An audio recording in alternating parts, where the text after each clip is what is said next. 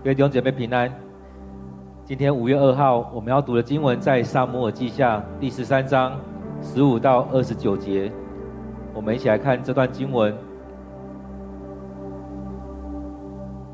事后，暗嫩非常厌恶塔玛，厌恶的程度比以前爱他的程度更甚。他对塔玛说：“你滚出去！”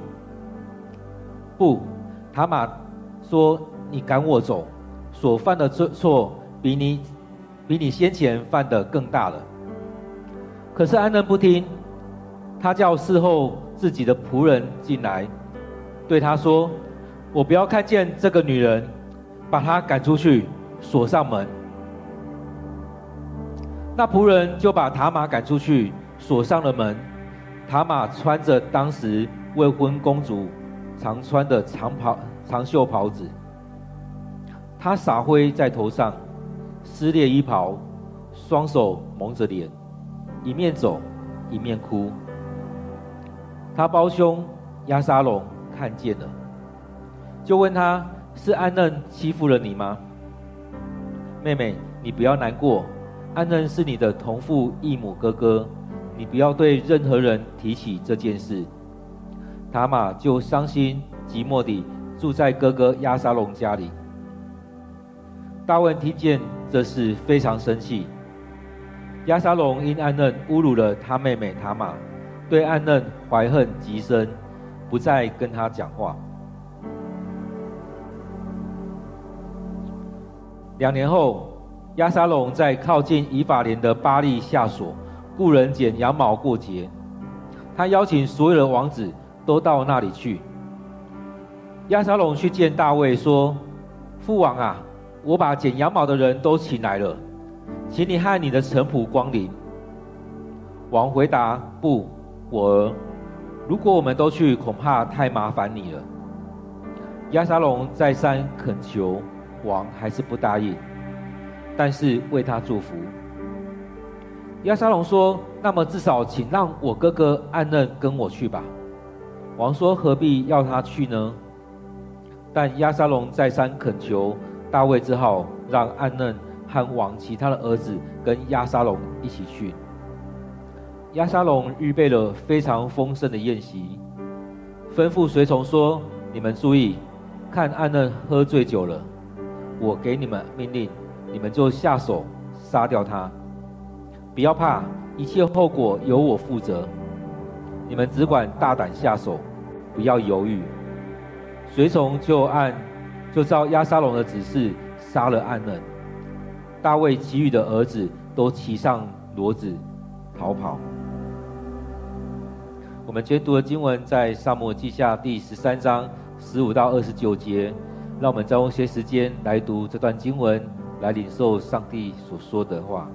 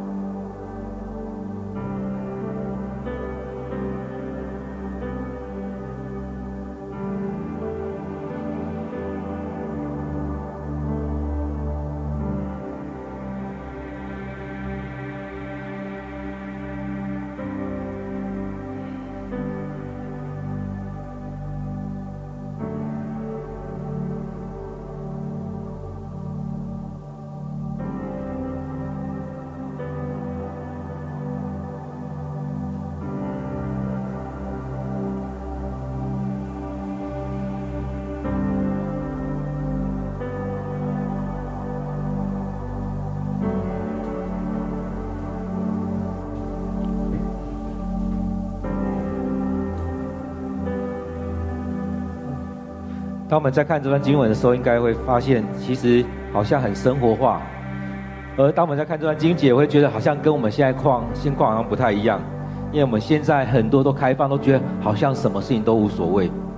但回到圣经里面来看，会发现这些东西好像又跟我们现在的年轻人的想法似乎有点冲突在这当中。但是在这里面，我们慢慢看的时候，也回来来看上帝的心意是什么。所以，当我们在看十三章的时候，昨天所读的是这个暗嫩，他在这些事情来犯罪，而这个犯罪的过程里面，其实，在回推，最主要的是他的爸爸大卫先犯罪了。所以，当大卫犯罪之后，导致他的家庭整个陷入在罪恶当中。因此，第一个出现的，就是在情欲当中的犯罪；第二个。后面会看到的，就是在仇恨当中，兄弟鬩墙的问题又出现。所以原本一个是很受祝福的家庭，但是在这当中，因着带头的人犯罪，接着后续的人也开始陷入在那罪当中。但是在这里面，我们一样可以看到上帝恩典在这家庭里面，因此恩典跟惩罚其实都同在这个家庭里面。我们都很期待我们家庭是不断不断的。领受这样的恩典，但是我们也知道有很多的错误也持续在家庭里面出现。所以当这个暗嫩他在十三章的前半段讲到说，这个暗嫩也是大卫的老大，大卫的大儿子，家中他喜欢他的妹妹，他用一些方式，后来让他妹妹到他的家里面来，他跟他睡觉了，在当中犯了很严重的一个错误，犯了一个很大的罪。这个塔玛也跟他的哥哥说：“不行，不要做这件事情。当你做这件事情之后，我们在这个国家里面，我们在以色列当中怎么抬得起头？因此，在这里面，我们看到他他还是执意要这样做。但是十五节这边还讲到说，事后当安嫩做这件事情之后，他就非常的厌恶塔玛。其实很多时候，我们抢来的东西，我们很多时候会觉得我很想要，我很想要。”但是有时候你抢到之后就丢在一旁，这种这种过程感觉很像我们在看小孩子一样。小孩子很多时候都要跟人家抢东西，但是抢来之后他玩一下就丢在旁边了。对他来讲，他不会珍惜。暗嫩他所产生产生出来的这种状况，也很像是一个小孩子，他很想要，他很想要。然而当得到之后，他生命里面出现这厌恶感。这边提到说，厌恶程度比以前爱他的程度。更大、更深，所以在这当中出现了这种厌恶感，而在当中他得到之后，他又回复他之前是被这种想要去冲昏的，被他这种情欲去冲昏了，被蒙蔽了他的眼睛，而在当中他开始出现，出现那种厌恶感，出现那种罪恶感，那种羞耻感。所以他一开始，他出现了这许多东西在他生命里面。所以当中他做这些事情，他知道不该做了。前面他的妹妹跟他说：“不行不行，哥哥不要做这样的事情。如果你要的话，你去跟爸爸讲，将我许配给你，让他去做这样的事情。”其实，在现在社会新闻当中，其实有很多这样类似的新闻在发生。而在这样的事情里面，让我们看到，其实我们一直在说，不要有这样婚前性行为等等的，不要做这样的事情，不要去要去抢抢夺这些事情。其实上帝都这样教过，但是我们生命里面也常出现这样的生的状况。在圣经里面讲到暗嫩出现这样情况，在我们的新闻里面，在我们生活当中，甚至有很多的年轻人一直在犯这样的错误，而犯了这样错误之后。也后续有很多那种厌恶、罪恶感、羞耻感出现了。因此在当中，我们看到，当他犯了这样错误之后，他就把，他犯了这样错误之后，他就把塔玛赶了出去。因为对他来讲，一直看到塔玛，就一直在提醒他，他在当中有很多这样问题出来，一直在提醒他，他犯错了，一直在提醒他有这样的罪恶感、罪恶感在他的生命里面。所以在这当中，我们看到他用这样的方式在对待；而在这当中，我们看到当他在做这样的事情的时候，塔玛又再次提醒他。前面跟他说：“你不要做这样的事情，不要逼我做这样的丑事，在以色列不许有这样的事情。我在人面前还抬得起头吗？”在做这件事情之后，他跟他说：“你不要赶我走，因为他把他赶走之后，是再次的羞辱他，所以他跟他说：‘你不要赶我走，你赶我走，你是再次的羞辱我。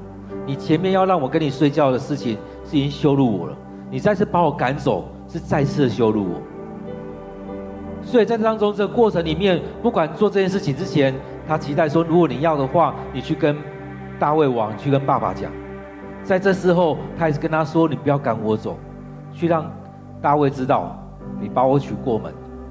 这些事情不会得罪上帝这么大，不会得罪大卫这么大的问题。”所以他这当中又提醒他：“你赶我走，你所犯的错比你之前犯的更大。”所以在这里面，我们可以看到暗嫩。其实他很体贴肉体，他自己心里面想的，他就这样去做。虽然我们都说大卫他可以影响他身边的人，他的信仰影响他身边的人，确实，他生生命里面所展现出来的，影响了约押，影响了亚比筛，影响了乌利亚，影响了许多的人。但是他在犯罪过程当中，其实也影响了他的家人，其实影响了他的孩子。所以当他要。塔玛去找安嫩的时候，其实他的眼睛也被蒙蔽了，他没有办法好好的去做出对的选择，所以他这当中也让他的孩子犯了这样的错误。但是我们看到塔玛，他在前面，其实他很清楚知道这些事情的严重性，所以他前面第一次跟安嫩说不要逼我做这种丑事，这边也提醒他，你赶我走所犯的错。比你先前的更大，但是我们看，其实安嫩他根本根本听不进去，他的生命里面其实也陷入在那个当中。其实我们看到很多人都是一样，当你在做那些错误的事情的时候，你会发现很多人，你要跟他讲，一直跟他提醒，跟他提醒，他就不就是不听。不管是在犯罪之前、犯罪之后、做错事之前或之后。我们常常在跟一个一些人讲的时候，他就是不听，他就是不听，一直在这样犯罪当中，一直在犯罪当中，一直在罪恶当中，一直在打滚。所以，我们旁边人其实我们会会很担忧，会很焦急，但是就是如此。所以这边还是提到暗嫩不听。所以在当中也让我们回来，其实我们常常会想到很多人就陷入在那里面，但是我们来回来想，我们的生命是不是也是如此？我们常在那当中，我们确实不听，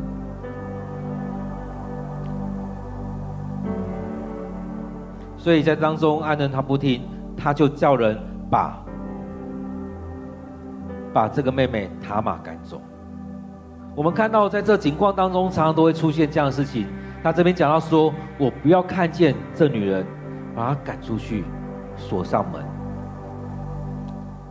在今天经文里面，前面。在十三章的前半段，他一直很喜欢塔玛，他甚至跟大卫求让塔玛到我这边来。他那边一直在出现的是塔玛这个词，那在这边却出现这个女人。所以，我们看到圣经里面在转变的时候，常常是这样子，像亚当一样，他很喜欢这个女人，所以他也帮她取名叫夏，呃，夏娃。但是当他犯罪的时候，他跟上帝抱怨说：“多玛是你，你把这个女人带到我这边来，多玛是这个女人害我犯罪了。”所以，我们看到圣经里面常常会用这样的词在在替替代，他不要直接去叫那个人的名字，说多玛是这个女人。这边又出现了说：“我不要看见这个女人，把她赶出去。”所以这当中也带出了他生命里面有这么的厌恶，这么的罪恶感，这么的羞耻，不希望再看到这个女人。当他在看到的时候，其实他会只提醒他前面所做的事情，一会只提醒他他是当中所犯的错，会只带出他生命里面的这种羞耻感。所以他这边让我们看到，其实我们生命也是一样。其实我们一直看到某些情况的时候，会一直提醒我们，一直提醒我们。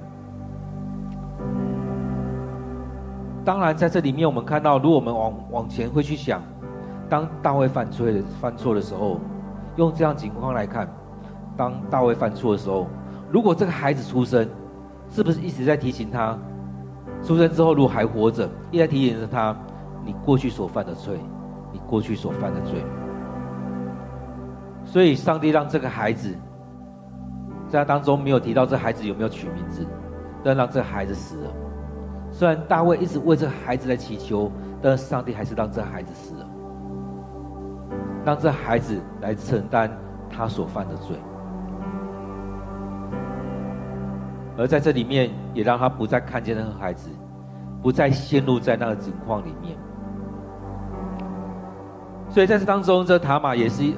一样，他一直在提醒他的哥哥，但暗认他不想要再一直陷入在那当中，所以把他赶出去，甚至说把门锁上，所以就把他赶出去了，把门锁上了。所以在这边提到的塔玛穿着未婚公主穿的长袍，他那时候确实未婚，但是他这时候陷入在那种很奇怪的情况当中。因为他是未婚，没错，但他又被他哥哥侮辱了，跟他哥哥睡了，在这当中就像是一个已婚的人一样，而在当中又被赶出去了。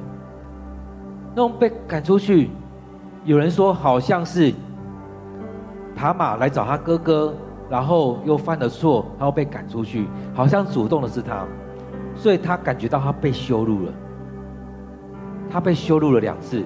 第一次是他哥哥做的这件事情，第二次又被他哥哥赶了出去，所以对他来讲，他没有颜面去见任何人。对他来讲，他非常的难过，非常的哀伤，非常的悲伤。面对这样的事情，他这样一个未婚的人，他经历这些事情的时候，他也没有办法再去嫁别人了，他没有办法再有一个正式的婚姻了。所以对他来讲，他一生也都毁了。他也不知道他接下来生活怎么办，所以在当中我们也看到，其实有很多被这样玷污的人，他的生命也就是这样毁了。不管是他的身体、他的心灵、他各方面，其实很多是被糟蹋了。所以他用的方式就很像是我们常看到那种极其哀伤、极其悲伤，洒灰在头、撕裂衣服。这是以色列他们在表达他们的哀伤、他们的悲伤。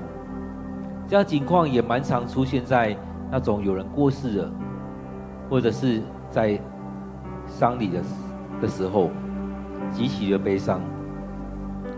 或许他也在埋葬他的过去，她已经不再是那个未婚的女子。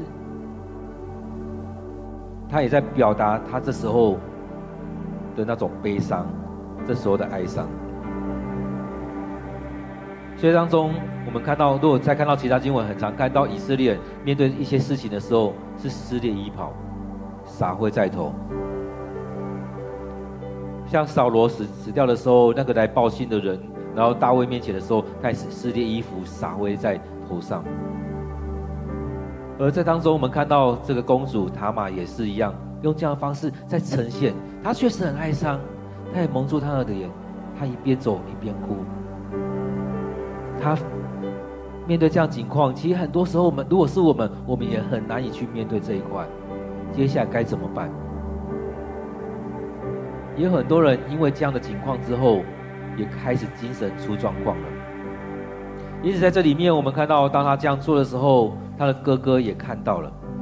他的哥哥看到了，就跟问他说：“发生什么事情？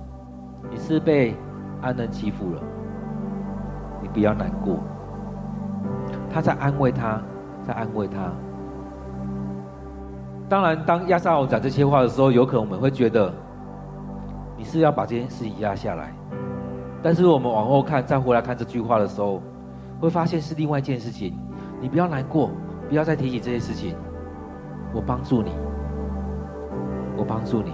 你不要再提起这些事情，不要让别人都知道这件事情。你不要去伤害这个家庭，好像很多人觉得你不要去伤害家庭，但是我我看到的是更重要。亚沙龙在提醒他，不要对任何人提起这些事情，不要打草惊蛇。如果你一起提醒他，他一直会陷入在当中，他一直可能会在想，你是不是要对我做什么事情？所以他玛也不知道怎么办了，所以就住在伤心的住在他哥哥家里面。而在这当中，在这整事件里面的起头真的是大卫，大卫他先犯罪了，以至于他的眼睛被蒙蔽了，他不知道这件事情要发生了。所以他还让塔玛去到岸的那边。所以当中我们看到，当大卫犯罪的时候，从拔示巴那个事件开始，他的生命都软弱了，他的生命都软弱了，他的判断力也变变差了，因为他的眼睛被蒙蔽了，被罪恶蒙蔽。所以他做了很多错误的决定。当他知道这件事情的时候，我相信他非常生气。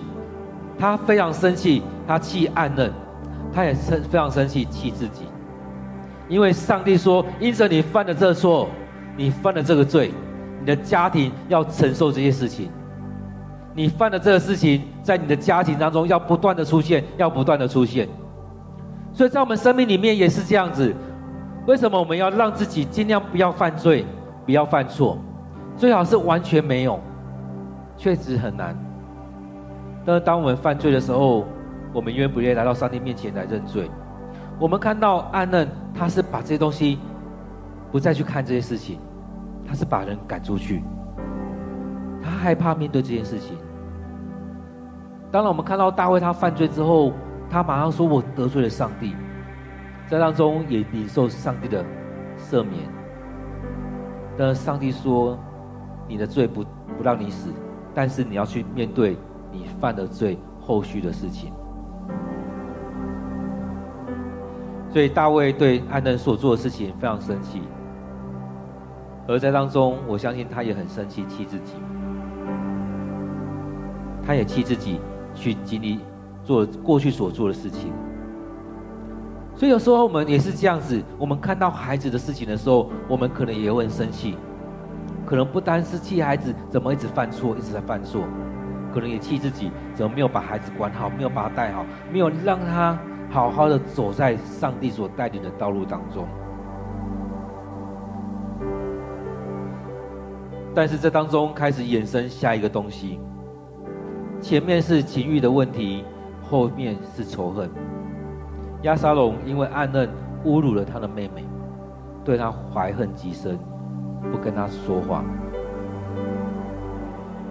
所以在当中，我们看到从大卫犯了罪之后，一步一步的衍生出许多的可怕的东西，在情欲所带来的罪，接下来是仇恨所带来的罪。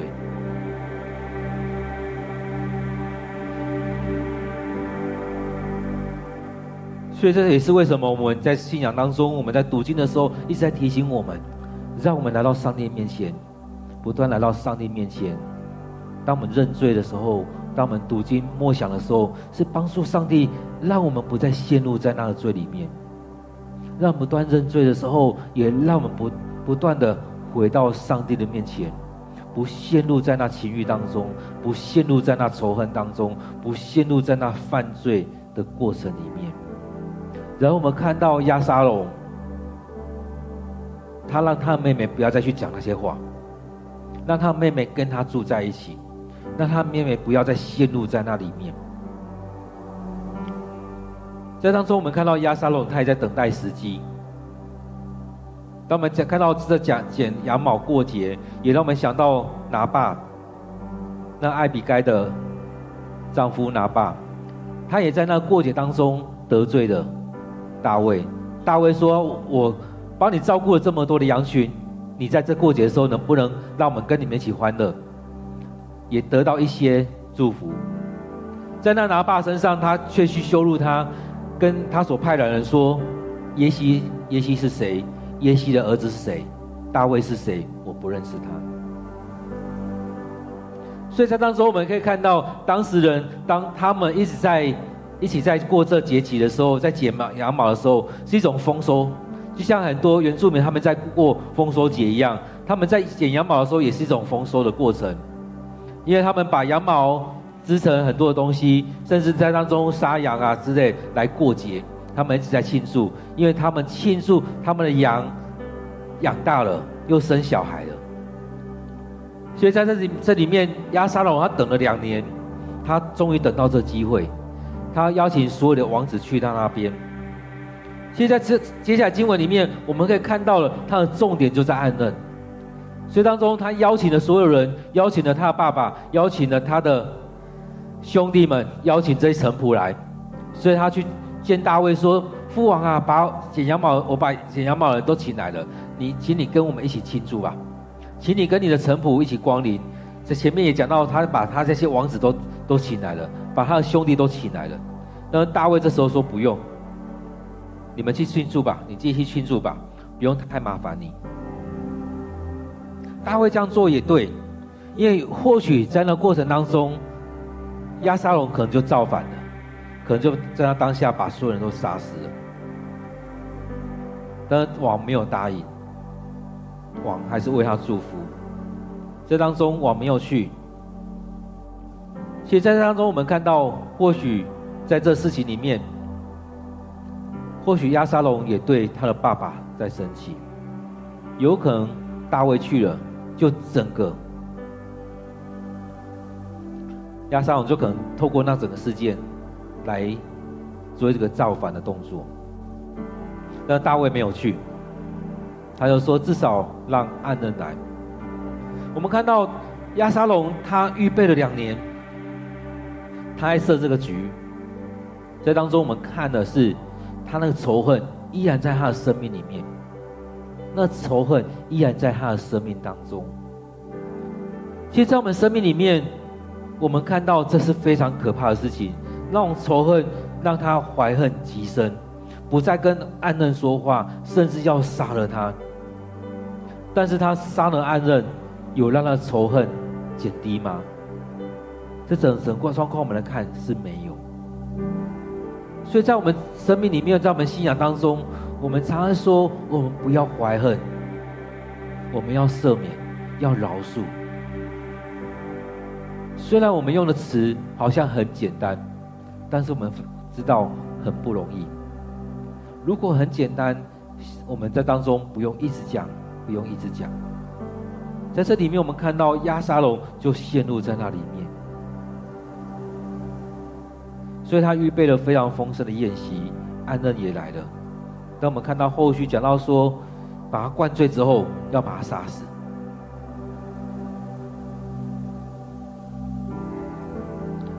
虽然今天经文里面我们看到这整个过程里面，暗嫩做错事了，他犯罪了，他在情欲当中犯罪，而在当中得罪了大卫，而得罪了许多人。亚沙龙也因为这些事件，他生命里面带了这样仇恨，他来杀死他的大哥。所以当中，我们看到从大卫所犯的罪当中，延伸出了他的家庭里面有很多这样的问题。延伸出这样的问题之后，有这样情欲导致他们犯罪，有这样仇恨导致他们犯罪，因此这家庭当中不得安宁。在台湾人都说家和万事兴，但是我们也发现也很难。一家人怎么样能够家能够和很和和气气的，很和和乐乐的？所以从这个带的人，这个当父亲的开始，有没有开始有这样的方面一直在带带领出来？我们看到一开始大卫是有，但后来他开始犯罪，在他的家庭当中，他有很多的太太，也导致这样的孩子孩子当中没有办法能够有很好的一个关系。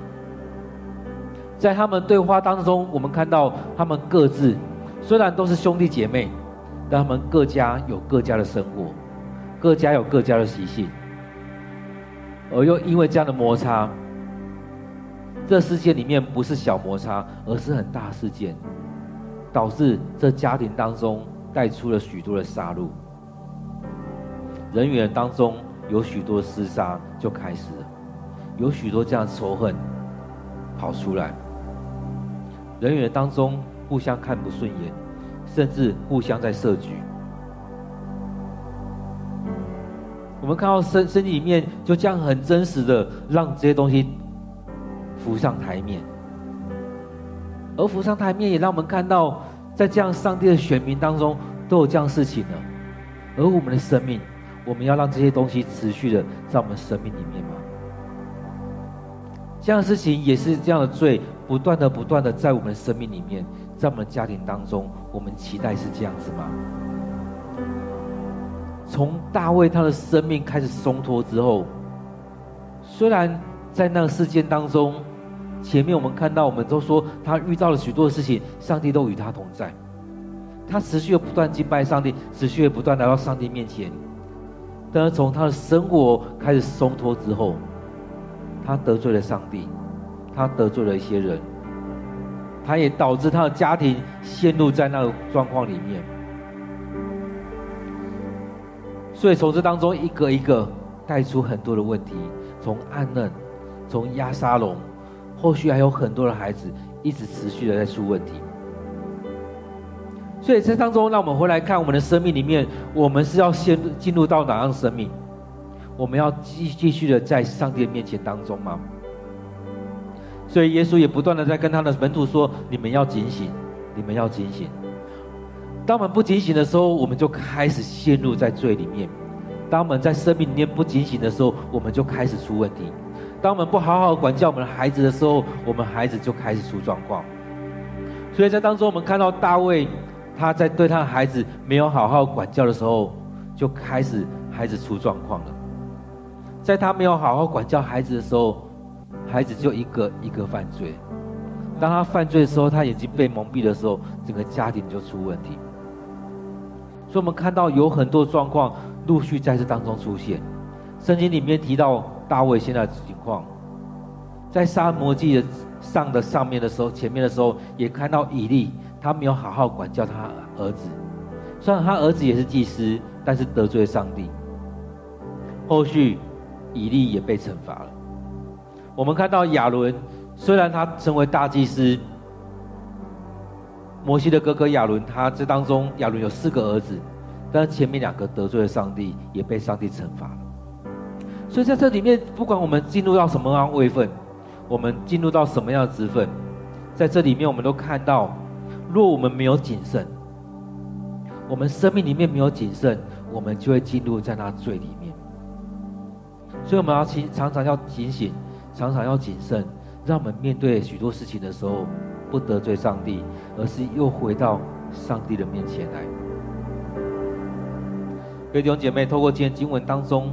让我们回来去看到许多很多人的生命就是如此，而在当中回来思想我们的生命是什么样的情况。让我们用一些时间再回来思想今天的经文，在今天经文当中，上帝对你说了什么？在暗嫩的身上，在塔玛的身上，在押沙龙的身上，在大卫的身上。我们看到了什么？在这些情况当中，我们上帝提醒了你什么？在这许多事情里面，我们回到上帝面前，让上帝来带领。所以，当我们在读经的时候，也是看到这些事情，也让我们来反省，让我们来回想自己的生命。或许我们很多时候看到很多事件，我们可能会有很多的批评、批判，但是这些事情也让我们来回想，我们的生命进入了什么样的情况。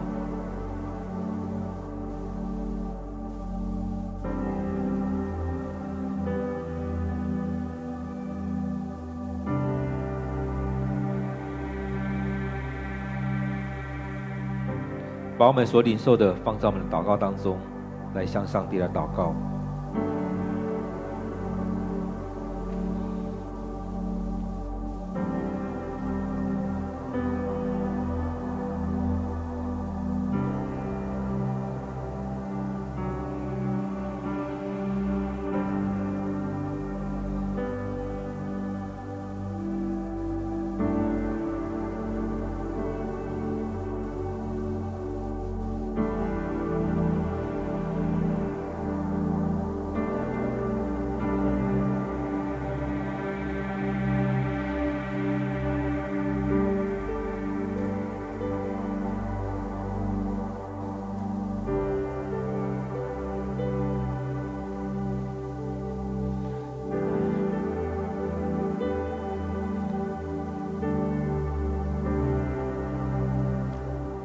所以我们知道，在我们生命里面，我们常常体贴我们的肉体，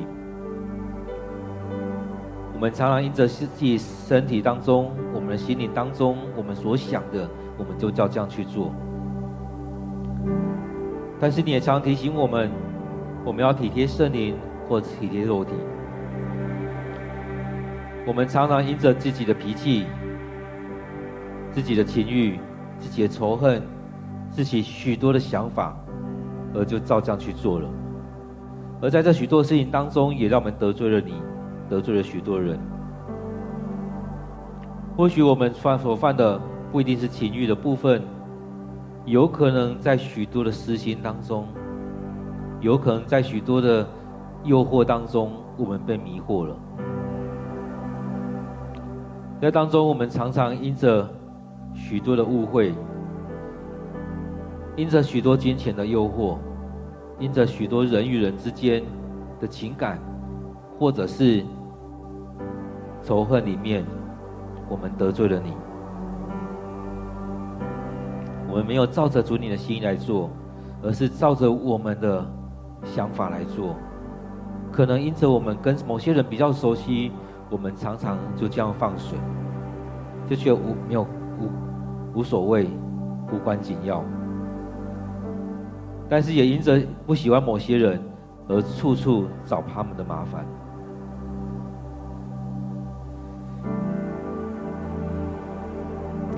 我们在生命里面也可能很多人，我们跟他们有一些摩擦。我们也常常要用很多的方式来修理这些人。或许我们所做的，不像安能这样，真的去玷污了谁。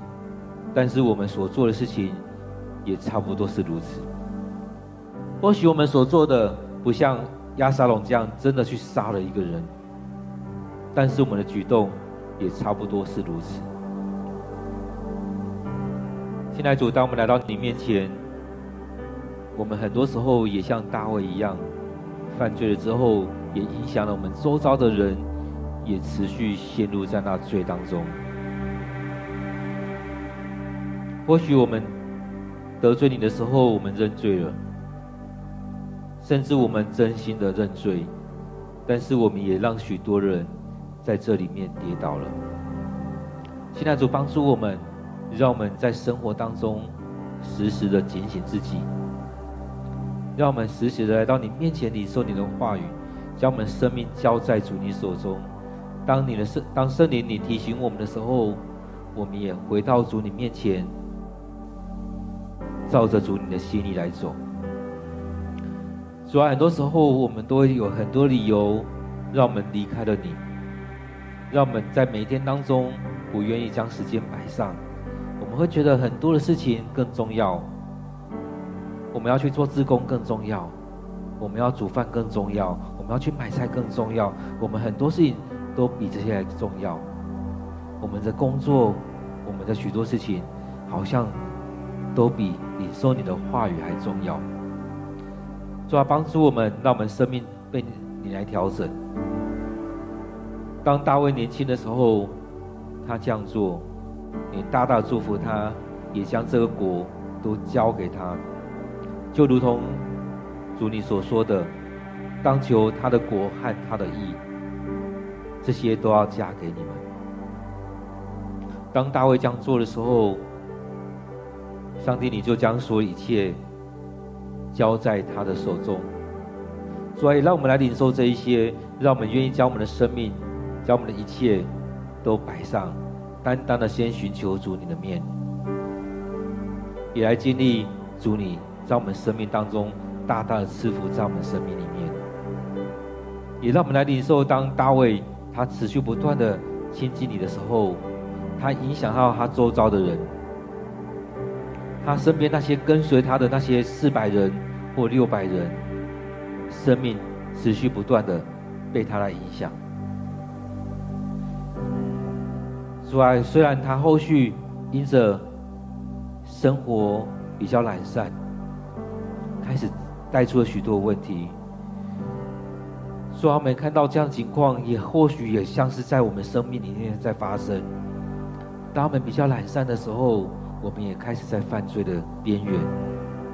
主啊，愿主你提醒我们，让我们不再是在犯罪当中，不在那当中来得罪你，不在那当中导致许多人也跌倒了。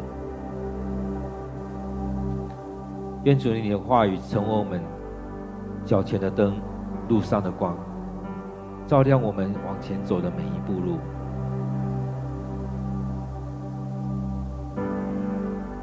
这时候，我们也为着我们所关心的许多弟兄姐妹来祷告，为他们的所遇到的事情来祷告，也把他们摆在上帝的面前。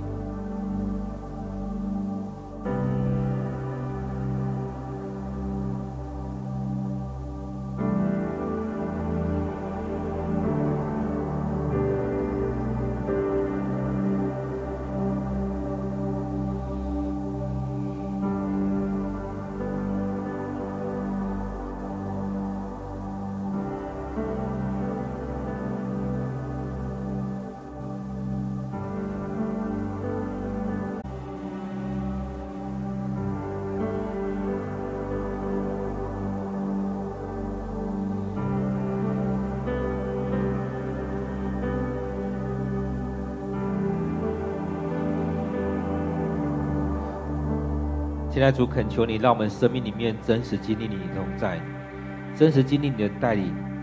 当我们将自己交在主你手中，愿主你就牵着我们的手来走。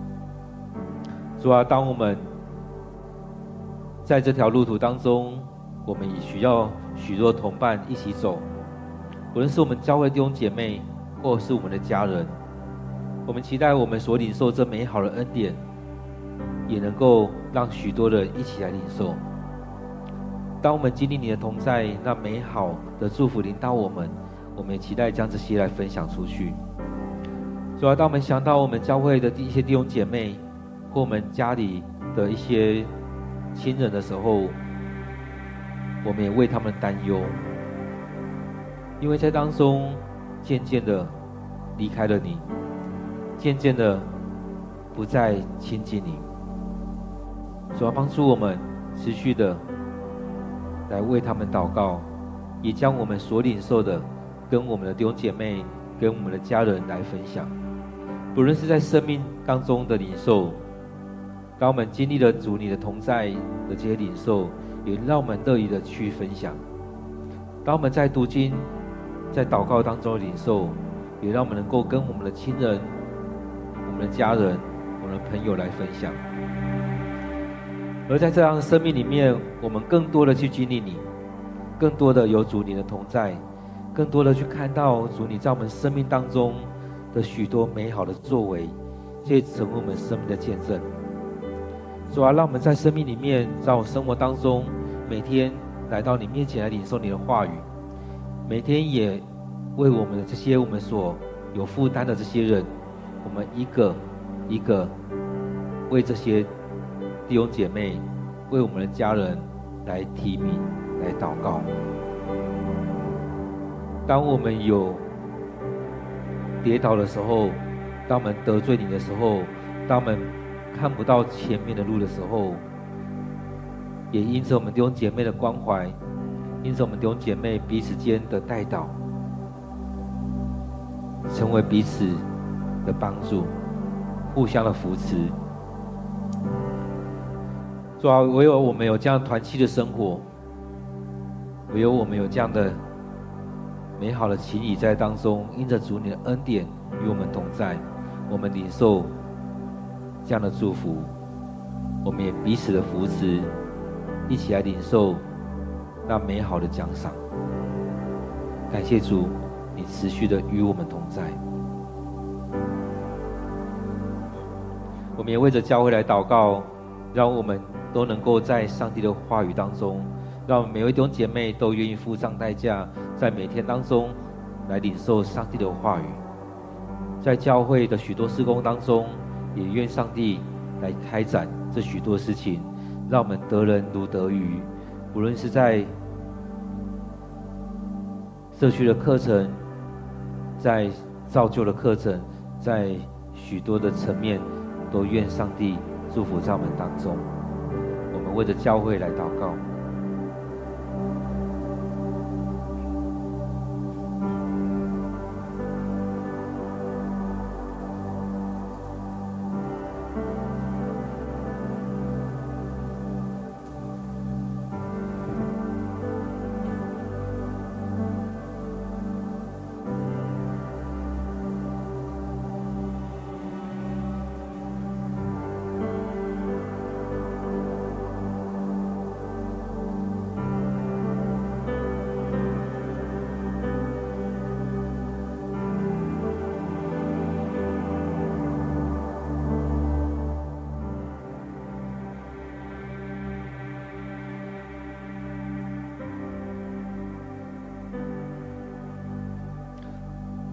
现在主，我们感谢你恩典，你带领我们，让我们在这教会当中一起来敬拜，一起来领受你的恩典。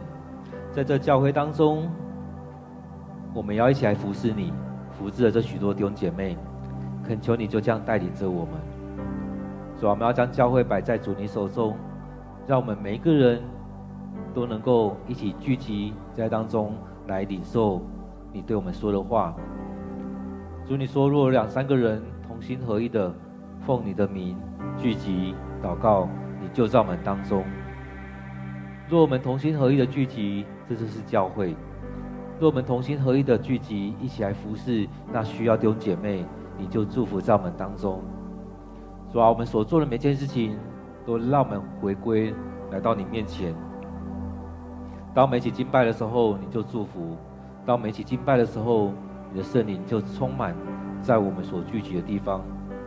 当我们在造就弟兄姐妹的时候，你就在当中祝福着这每位弟兄姐妹，让他们去经历主你的同在。当我们在预备许多的服事的时候，主你就将将这样的人，将得救人数天天加给我们。主啊，让我们先抓到第一样重要的事情。就先领受你的话语，接着带着你的话语来服侍我们弟兄姐妹，服侍我们可以接触到的人。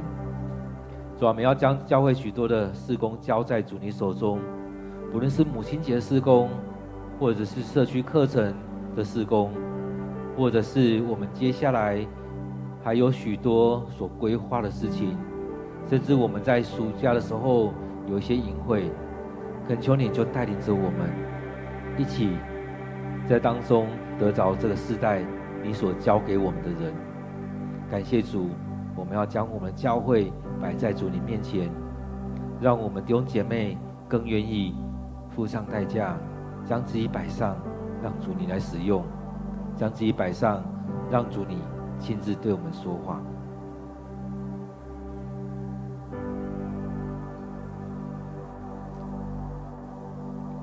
现在主，我们感谢你。每当我们来到你面前，你就在我们当中来带领我们。每当我们聚集，你就要对我们说话。现在主，我们要再次的将今天的聚会恭敬的仰望在主你手中。当我们你说你的话语，你就帮助着我们，让我们不断的将自己摆上。当我们在这当中聚集。你就带领我们回到你的家。主要将今天所有参与的弟兄姐妹，不论在教会或在线上的弟兄姐妹，都仰望在主你手中，恳求你持续的带领着我们每一个人，带领着我们的生命，也垂听我们的祷告，让我们所求的是合主你心意的，我们所求的也愿主你来成就。我们将祷告祈求都奉靠主耶稣的名。我们可以继续的在这当中来默想、来祷告，让上帝对我们说话，也让我们每天都能够给上帝空间、给上帝时间，让上帝将我们分别为圣，让上帝的灵进到我们生命当中来带领着、来祝福着我们的每一天。愿上帝祝福你。